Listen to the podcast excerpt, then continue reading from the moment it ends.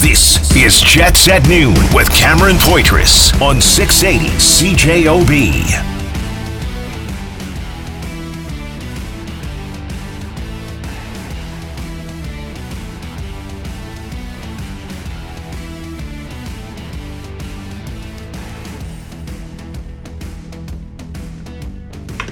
Happy Monday, Jim Toth. Happy Monday to you, Cam Poitras. Man, you look good today. Well, you know I tried. For tried. Monday? For Monday. Look at you.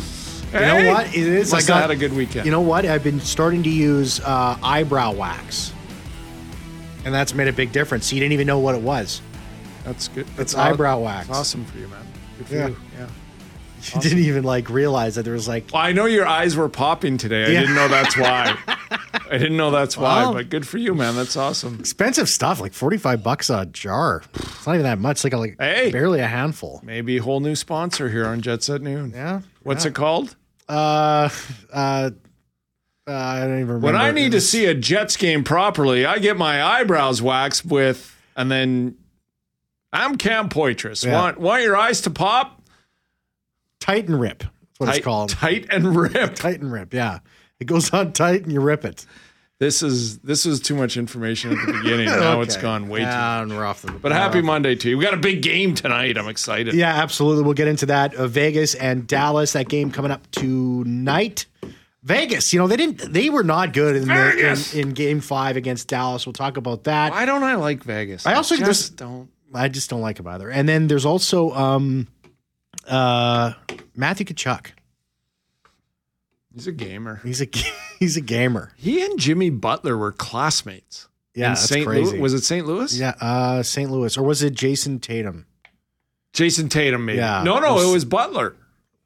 I don't know. It's the same person. Anyway, I told you the Celtics are going to pull this out. I got a little thought. I got a thought on Matthew Okay. Tkachuk if we get if we can get to it. Um, but first, oh, and uh, Derek Taylor, he was uh, out in Edmonton for the start of the CFL season. Well, I guess the CFL preseason with the Winnipeg Blue Bombers will be joining us at twelve forty five. But first, we're joined by Wild reporter, writer, and podcaster Jessi Pierce.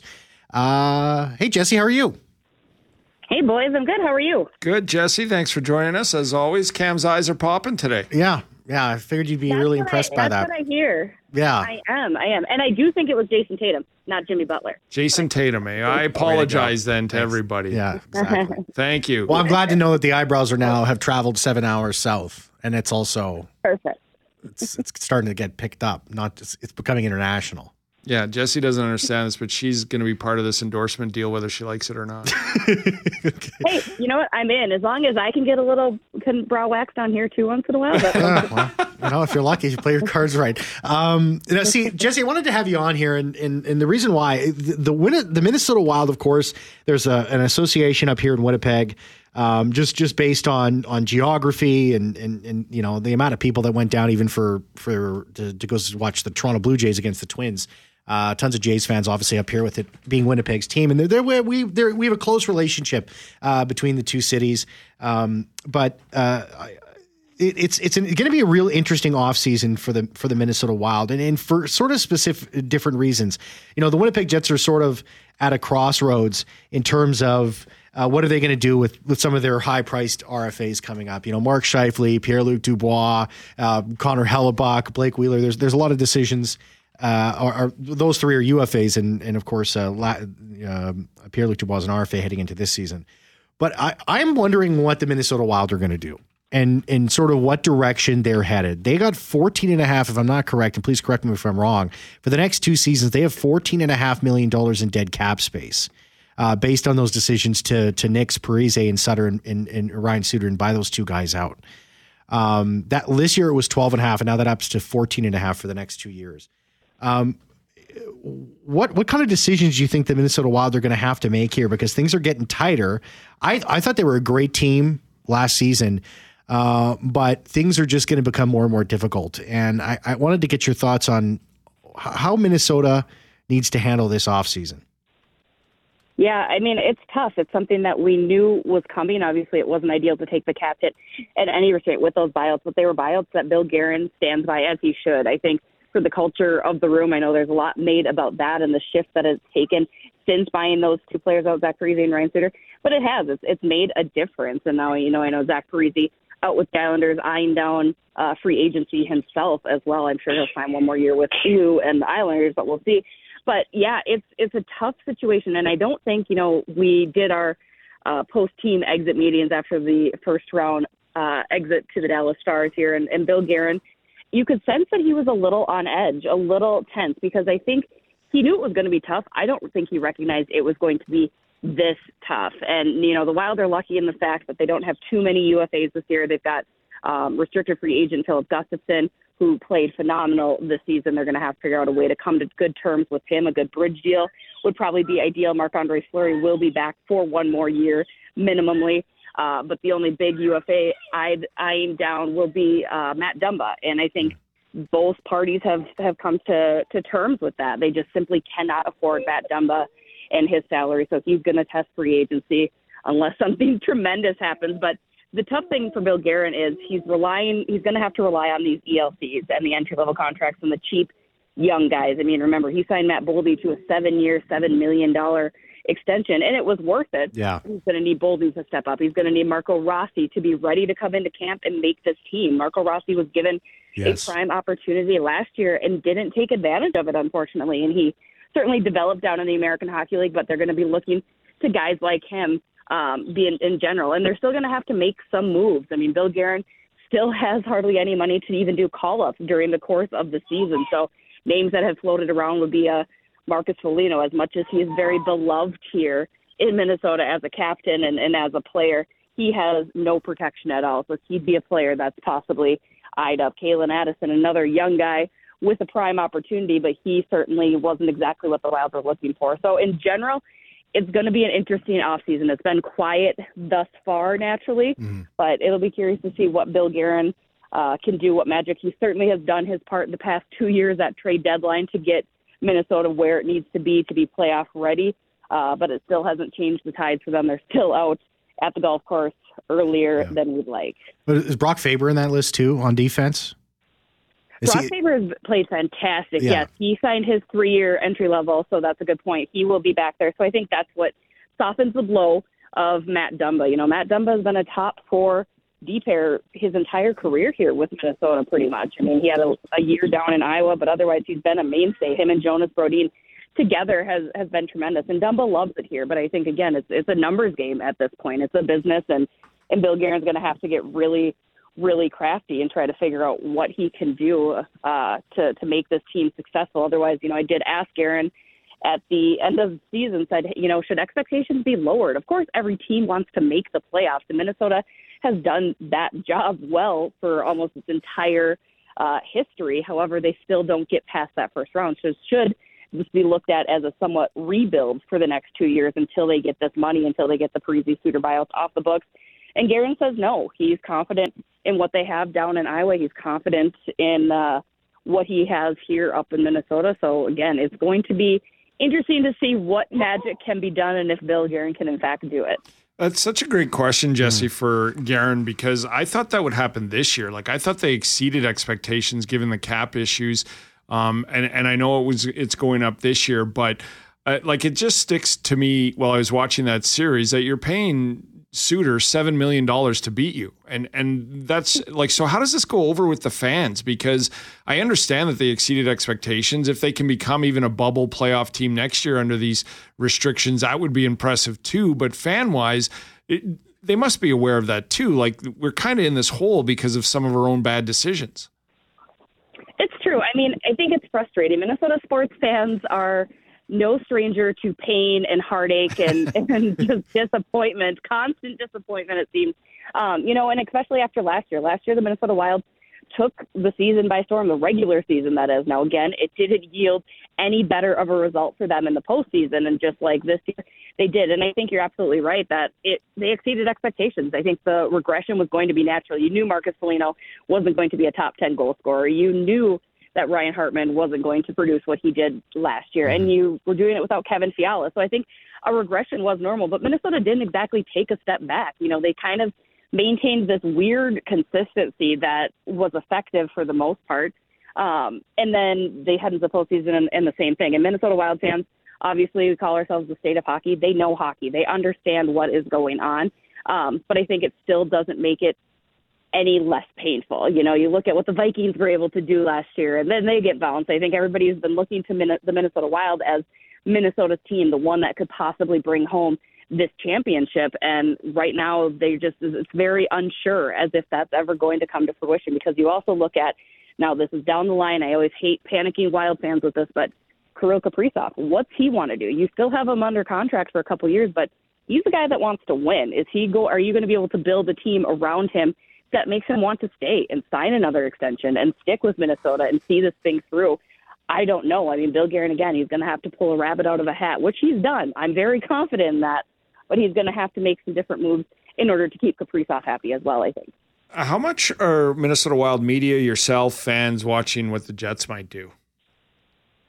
I think a little bit. I think it's just natural, right? There's also that fun rivalry for Winnipeg. But yeah, you guys are in kind of a very interesting precarious situation. For me, it feels like, and correct me if I'm wrong, it seems like you guys need a changing of the guard, if you will. well, and that's why I ask. Like, like to us, it's the major story here, right? Like four key pieces either have to resign or move on. And and so I'm wondering how much like around the other league, especially in Minnesota with what they have to do, or would they even be knocking on the door to find maybe some fit or or just looking what other teams are doing given their situation? I think so, but again, that cap restraint is just so handcuffed, yeah. right? Uh, they'd have to make some moves. And again, Bill Guerin is a guy who he shoots it pretty straight with us as far as the media goes, and he'll take any call. He will listen to any possible action. I mean, really, if you break it down, there's only one or two, maybe three untouchables on the Minnesota Wild roster, and the rest of the players truly could be movable if Bill Guerin sees fit, if the right thing comes across his table. Again, I look at what he's done the past two years at the trade deadline with, again, a very minimal amount of spending money, and, and he finds the right pieces. He somehow is able to do that. So I think he certainly is keeping an eye on Winnipeg. I imagine most of those guys a little bit rich for his blood. But again, I think anything is always possible. If a buyout were to happen for Blake Wheeler, would the Minnesota Wild be interested? I mean, Minnesota loves Minnesota, right? I certainly think we've shown that. Brock Faber's a Minnesota kid. We love taking all those Minnesotans back. Um, I mean, absolutely. I think the one concern you might have, and, and I'm sure Winnipeg fans know this, is Blake Wheeler's age. And I hate to say that because he is my age. So we are young people, but at the same time, I mean, is he capable of of doing what he was doing up in Winnipeg for as long as he did down here? Possibly, and I'm sure Blake would love to come back to Minnesota. So it's a conversation, but I don't know that they'd be as high on it as they maybe had been, obviously, two years ago had that situation arose. The Pride of St. Paul, Minnesota, Jessi Pierce, uh, Wild reporter, writer, and podcaster. Jessi, thanks so much. No problem, boys. Have a good day. Yeah, always great having you, Jessi. Thanks. I, I mean, that's the question, right? It wouldn't yeah. fit in a trade. It wouldn't fit in a trade retaining salary, even. What about a $6.125 million Mark Scheifele in a Minnesota Wild jersey for one year? Well, see, that's the thing, though. Minnesota's not in that area. Like, they're not, like, I think that's more of a I, Carolina, a Boston kind of thing. But I just think the only way Blake Wheeler ends up in Minnesota is if there's a buyout and then mm-hmm. he takes like a mill or a league minimum. See, that's the thing is like Bill Guerin and, and, and, and Dean Evason there, they, they're like, they need value for money. Like they they're they're in in Moneyball territory here, where it's they're going to have to crunch every number, and they need every dollar that's going to. With you, they're walking around with a fourteen and a half million dollar, uh, you know, uh, uh, hole in the ground that that's just eating up that amount of cash yeah. over like 15 well, I was like impressed almost, they made the playoffs and how they 20, played. I was. If you if you really look at it, it's like almost 20% of their entire salary cap gone. They're dealing without. They that I just I've said it a million times on this show. Paying Suter to beat you is the worst kind of business to do. Of course, Guerin's going to say I have no regrets about it because if he said I probably shouldn't have done that, well, it's just something you can't say. Anyways, lots to get to here. Derek Taylor's going to be coming up. We'll talk Vegas. We'll talk Dallas. And I got a question about Matthew Tkachuk that I'm going to throw to Mister Jim Toth. We'll Tatum right is who he went to school with. Tatum. Oh, it was Tatum. Oh, I'm so silly. I thought it was Jimmy Butler. So did I. Oh, it's ridiculous. We'll be right back. Jets at noon on 680 CJOB. Well, well, well. This isn't Skylar Peters. Well, well, well. Pleasure to be here. Yeah, it seems like it. Welcome back, Skylar. Thanks. Thank you. It's uh, my one week of doing my real job. And then I have to go do the morning shift because Sarah McCarthy's just taken off somewhere next week. So, Nobody cares about your fantasy team or your work schedule. Two well, I'm just explaining my keys to absence radio. and my future absence. Yeah. So, Well, Sarah, Sarah McCarthy we is miss va- you. She, all she does is take vacation. Like, I Yeah, never I even mean- see her at work. Well, she's not. She's not on our level anymore. I need No. her agent. Like when she took her- that morning yeah. job, I mean, what she got, like She's- she's like, 18 I- weeks of she's vacation. something like that. She's yeah. morning show crew up here now, Yeah. guys, and we're oh, Yeah, oh, just, oh. just the plebeians here at noon hour. Yep. Yeah. Yeah. They just Yeah. tossed me in there. the there. grinders, Yeah. Grinders. Yeah. Just gamers. just gamers, just beautiful gamers, grinders. yeah. I know He'd we're be not a great um, player if he could finish. Those type type of guys. That's once once said about Jim Toth back in the day, probably. Yeah, he's awesome if he could finish or hit the net. Yeah. he'd be incredible. If he could skate, if he if he could know, really do anything. If he could do 12 things a hockey player needs to do, he'd be awesome. You know, in soccer, if he could just keep up with the ball, he'd be great. Yeah, that's a great hard watch it go shot, by all the Toph, time. but that's a big net you keep missing. but that's a great hard shot. From that distance, that's Yeah. perfect. But if it was on net, it'd be better. I know we're not a basketball show, but uh, Scott Foster, the official tonight for uh, Celtics and Heat Game 7 Mm-hmm. Celtics twelve and zero when Scott Foster officiates. That's it. It's done. So, So book it. So you're putting you're putting cash down on the Celtics. Is what I'm Oh, trying. Is what I'm I'm going trying Heat, to man. say. I'm going Heat. I should, yeah, you got to go the Heat tonight. But I should have done this when they were down 3-0, and it was Brown who said, "You know, what do you feel about your plight and stuff?" He goes, "How do I feel?" I go, "Don't let us win one." I thought And it I was uh, should- Marcus I- Smart.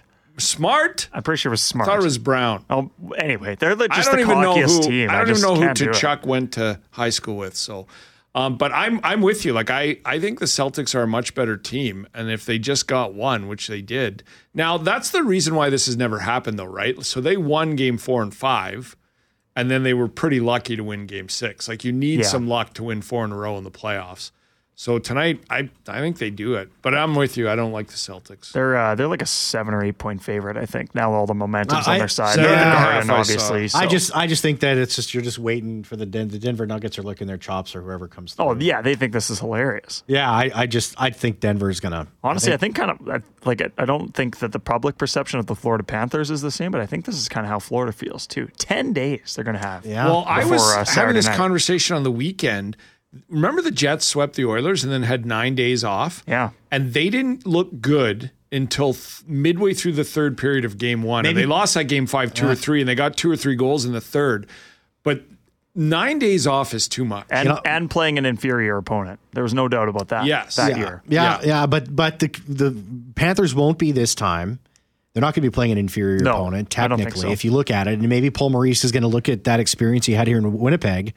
Um, and and there was the bubble going on and all that situation too at the same time. So I, w- I- wouldn't say it's exactly the same sort But of didn't situation. Montreal win three seven game series? Like there's Yeah. something about you just keep going. Yeah, To me, it's the old adage when I would talk to bomber players about the bye week, and the old, the linemen would be the ones that hated it. And I'm like, Yeah. why? He goes, well, because you ever get a bruise, once the bruise starts to heal and then it gets hit again, it hurts twice as much. I would Yeah. rather just remain bruised, is what they would say, like beat up and tied and keep going. yeah. Pushing stuff around. So around. unless I'm actually injured, Hmm. the nicks and the and the bangs and and all that, they would prefer to just keep playing. And I, I just I'm a big believer in in hockey series. You do what you can to get four or five days off in between series. Anything past five days, you're really letting rust set it. Yeah. So we're going to see. I mean, that's going to be a big storyline heading into it. Every time a series happens like this and one team goes a little longer than the other one and Look at there's the a Memorial sweep. Cup with Kamloops. They get absolutely pounded in game one, and then they get their game under them, and they go out and pound Peterborough. lit up. yeah, the that was that was gross. That Yeah, was sad. That was something else. So, anyways, the two teams still undefeated at one and zero, uh, battling today. it has to be somebody. well, someone's got to be on. There's There's only four teams. Well, no, thing. I'm just know how many scripts and stuff I read like getting in, ready for the sports, and it's like the two undefeated, the big undefeated matchup today at the Memorial Cup. It's like they're both one and zero. Okay, they played one game and they won them both. I don't know if like I guess undefeated is a technicality. Technically, yes, they've not yet been You're defeated, not but. wrong. I just it's maybe not the right way to It's like celebrating. It's like, yeah, Jets are off and on undefeated start to start the season. One and zero. Bombers are undefeated in preseason action so far. One and zero. Anyway, thanks, Skylar. Good. See you, Thanks, boys. Skyler. Good to have um, Vegas, yeah, Vegas game six today. Vegas and Dallas. I'm surprised at this, Jim. I I didn't think that Vegas was going to be sticking around. I mean, uh, Dallas was going to be sticking around. I thought Vegas was going to take care of them in a in a sweep. But honestly, good for Dallas. I mean, they they certainly won Game Five. If it wasn't for Adin Hill, Uh, the Golden Knights wouldn't even have been in that game in the third period. Um, but I, I look at it and I say, you know, you know, good for them. But but it kind of leads to the question: Okay, Dallas wins the series, they win it tonight. Maybe it goes to Game Seven and they win it there. Um, does it change how you feel about Vegas at all? Well, it does. I, I'm surprised too. I thought with Jamie Benn going out and and look at here we go, Game Six. Benn's back. I thought the season was over for Dallas, and just in the fashion which that game was blown and and the penalty he took. Um, to me, like I, this is going to sound biased, but I don't know how they keep winning like this. Yeah. And to me, it's because of they deserve a ton of credit because they have their style in their game and they play it very well night in and night out. But they can be beaten. And so I give them credit for the fact that I, I often sometimes in the first two series, and really since they came into the league, um, I think it's the other team not playing their game that has helped Vegas because Vegas every night plays their game. And what I mean by that is like game one versus the Jets, they didn't play bad. The Jets just played, dominated them. And then the Jets didn't play well. Mm-hmm. And you look at how close those games were. And I'll, I'll argue the same with the Oilers series with Vegas. Like when, when the Oilers played solid 200 foot hockey and got goaltending, they pounded the Vegas Golden Knights. Mm-hmm. But then when they didn't and their goaltending let them down, Vegas won those games.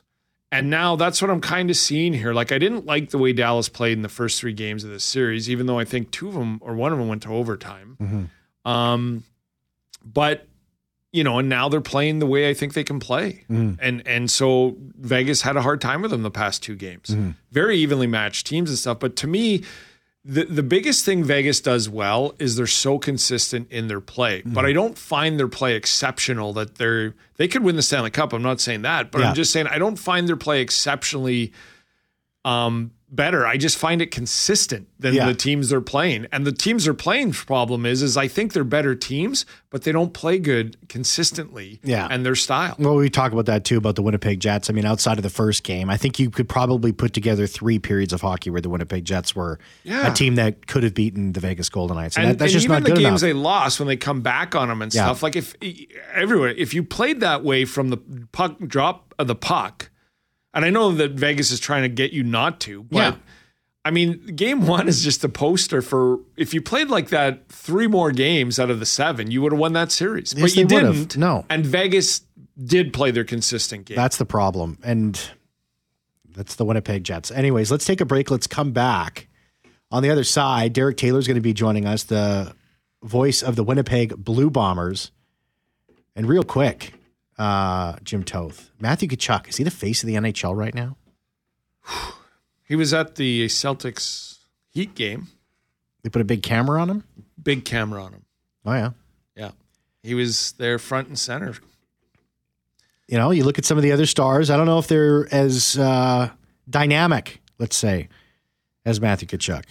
Well, you bring up a good point because I think Aleksander Barkov is a top 10 player in the National Hockey League. I've been saying that this in the whole time. National Hockey League, You're not always just shut, team. You're always shutting me down whenever I brought up that point. I'm a big Barkov. You know me. He's been a proud member of the Hungarian Hammers for many years. He's a keeper every year. And now, um, but for Matthew Tkachuk to go in there and have guys like Ekblad, even Bobrovsky, Mm-hmm. but um, especially Barkov on that roster, and for him to become the face of the organization in a season, that's saying something. The Winnipeg Blue Bombers opened up their preseason with a victory. Derek Taylor, voice of the Winnipeg Blue Bombers, will be with us right after this. A little sweet emotion from DT. Yeah. Oh, yeah. Jets at noon on 680 CJOB.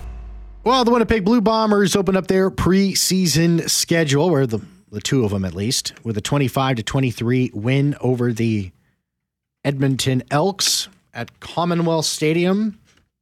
Sorry, the Brick Field at Commonwealth Stadium. Brickfield.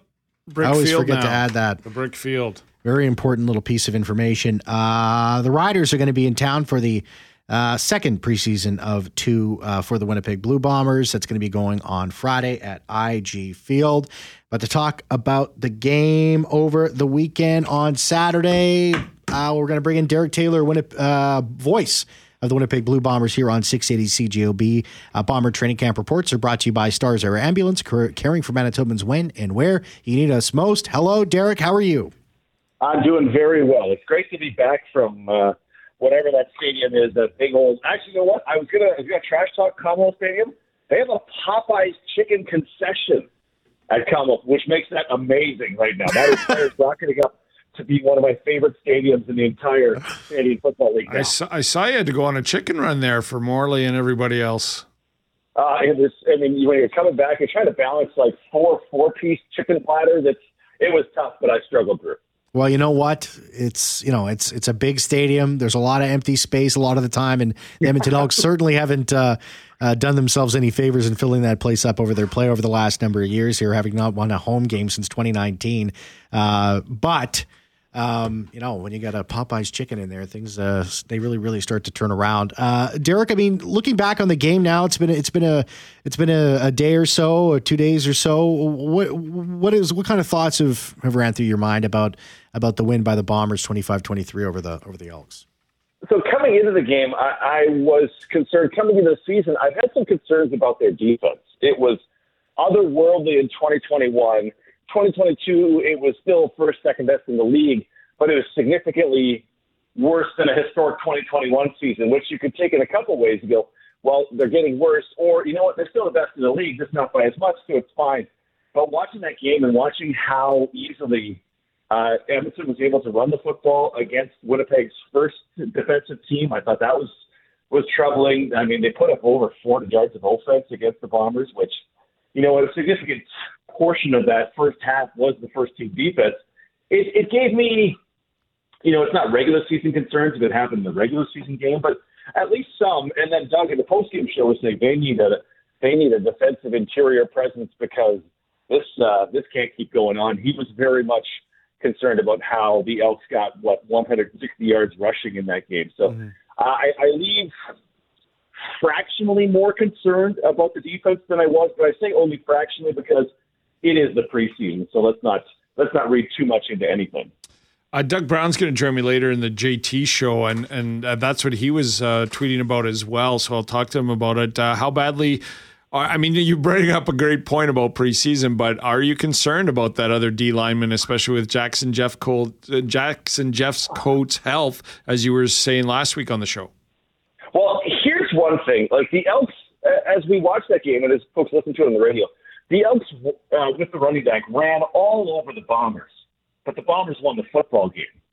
So I, I am only so concerned about it. Even if they're a terrible run defense in the in the uh, regular season, I'm kind of not too worried about about that part of it. The the part that he brings up, and, and Doug in his in his tweet at Doug Brown ninety seven mentioned a veteran pass rusher, someone who can help. That is absolutely something they need to bring in, in, in my mind, or at least they need to have uh, an extra pass rusher uh, even before Teater Cancer comes back from his injury because Willie can play all the snaps. Jackson has played 12 games, exactly 12 regular season games in each of the last four seasons. He's missed a lot of camps, so you assume he's going to miss some time. Who's going to be that third American pass rusher, the fourth one? Uh, so do they go to market for a guy like Shawn Lemon, which is a name that Doug had dropped, a guy who's proven over the years that he can rush the passer and 14 sacks last year. I absolutely think they do need more bodies on that defensive line and more that can contribute, you know, on second and long because, yeah, and I mean, you got to defer to the, the Hall of Famer Doug Brown as well. If he spotted it in that preseason game, you know that, and he he voiced it the way he does, uh, you know that that he is concerned about it. How much? Uh, how much of the Bombers still sort of in a search for a replacement? I mean, I know Casey Sayles, he got a contract, he went off to Hamilton, but still looking for a guy to kind of step into uh, you know, Steve Stove Richardson's role there in the middle. I mean, I, I, was listening to the post game show and I thought that was incredible about the amount of quarterback pressures that he had was double the amount of Jake Thomas and Casey Sayles last year back in 2021 when when when when when he was with the Bombers. I mean, that that was something else. Yeah, that was we pulled that out at a certain point of last season, whether it was like week 11 or week 12. Yeah. We went, hey, this, this doesn't feel the same.